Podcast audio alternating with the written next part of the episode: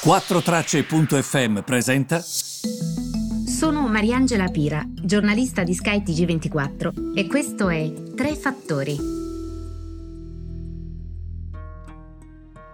Buongiorno a tutti e benvenuti ai tre fattori di oggi. Eh, è il 9 aprile. Allora partirei eh, dal fatto che comunque tutto sommato queste borse continuano a fare bene e questo nonostante continui Wall Street a inanellare record su record. Quindi prima o poi una pausa è attesa per queste borse. Invece sono ben concentrate su questa ripresa che potrebbe essere in arrivo economica negli Stati Uniti. I dati continuano a dimostrarlo ehm, e quindi così le borse procedono verso nuovi record come quello toccato ieri 8 aprile ancora una volta da Wall Street. In Europa la situazione è un po' diversa, questo clima da ripresa economica eh, mica c'è e quindi evidentemente eh, le borse europee sono spinte da quello che accade sul mercato americano e su Wall Street in particolare. Vi devo però eh, dire eh, che ehm, quanto sta accadendo in questo momento in Europa racconta anche altro, racconta la paura degli investitori in questa fase. Per esempio Eurostat ha comunicato questa mattina che nell'Europa a 19 il risparmio è salito al 19,8% è il valore record più alto mai registrato finora. La gente risparmia perché ha paura ovviamente del futuro, quindi tende a conservare i propri quattrini, è quello che sta accadendo.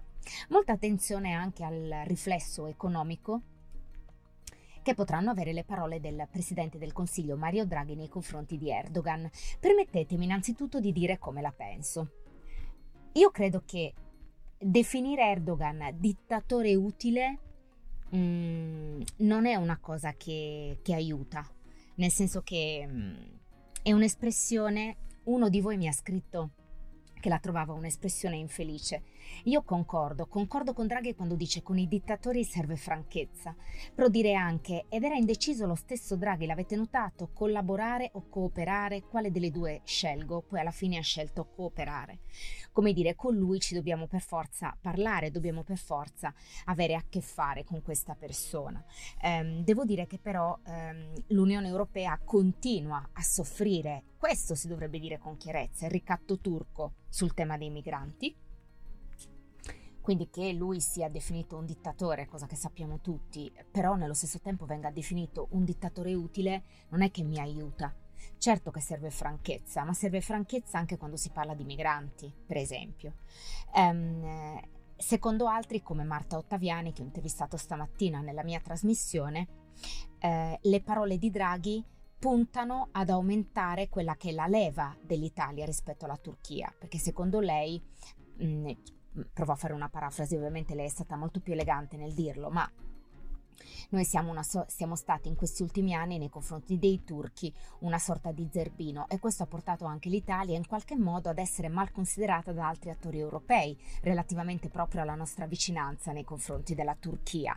Che questo è un tema interessante, eh? rimane un tema interessante. Non è neanche un caso che Draghi abbia utilizzato questa definizione nei confronti di Erdogan eh, a praticamente due giorni dalla visita in Libia. La visita in Libia, una cui parte parte, come sapete, se non è turca poco ci manca. Quindi tutte queste cose effettivamente non sono parole che Draghi usa a caso. Non è il classico che usa le parole a caso. Se le usa, le usa per mandare un messaggio magari mh, mm, eh, a moglie perché senta suocera, non lo so, vedremo come andranno le cose, però magari l'Italia in questo momento sotto la sua guida può essere anche alla ricerca di una nuova direzione dal punto di vista della geopolitica economica e sarà interessante capire questo, capire in che direzione andremo nei confronti della Turchia, perché come vi dicevo, Turchia significa anche eh, questione eh, migranti. Il ricatto turco sui migranti non si può sottovalutare e non possiamo essere amici di chi comunque gioca sulla pelle di persone che cercano un salvataggio in questo momento. Um, questo sarà un tema da affrontare. Può darsi anche che le parole di Mario Draghi siano state anche um, un messaggio all'Europa, nel senso non è che è Draghi che si deve esprimere su Erdogan dopo quello che è successo. Sarebbe stato anche bene ricevere un messaggio dall'Unione Europea, perché comunque il torto von der Leyen non l'ha subito, ma questo l'ho spiegato ieri e non voglio tornarci, da Erdogan quanto anche da Charles Michel Quindi io direi che questi sono i temi da, che ci tenevo a dire oggi. Eh, ricordo anche due temi italiani, quindi mi scuso se i fattori diventano cinque oggi. Il primo è che l'ACES, quindi il gruppo spagnolo che possiede Abertis, il gruppo autostradale spagnolo, dell'imprenditore Florentino Perez, che è anche il Real Madrid, offre fino a 10 miliardi per autostrade per l'Italia. Quindi ad Autostrade per l'Italia, oltre alla prima cordata, arriva una seconda offerta, quella degli spagnoli di ACES, che possiede Abertis. Secondo Florentino Perez, con Abertis ehm, diventerebbero un campione europeo delle autostrade, quindi Abertis, autostrade insieme diventerebbero un campione nel settore autostradale. L'altra notizia riguarda Toz, entra nel CDA Chiara Ferragni e il titolo sta volando in borsa. Eh, Diego Della Valle, patron di Toz, nello spiegare l'ingresso di Ferragni all'interno del gruppo ha detto eh, la conoscenza del mondo dei giovani di Chiara sarà sicuramente preziosa, inoltre insieme cercheremo di costruire dei progetti solidali e di sostegno per chi ha più bisogno, sensibilizzando e coinvolgendo sempre di più le nuove generazioni in, in, in operazioni di questo tipo. Queste sono le ultime due notizie che vi volevo dare, vi ringrazio per avermi seguito, passate tutti un buon weekend e noi ci ritroviamo lunedì mattina.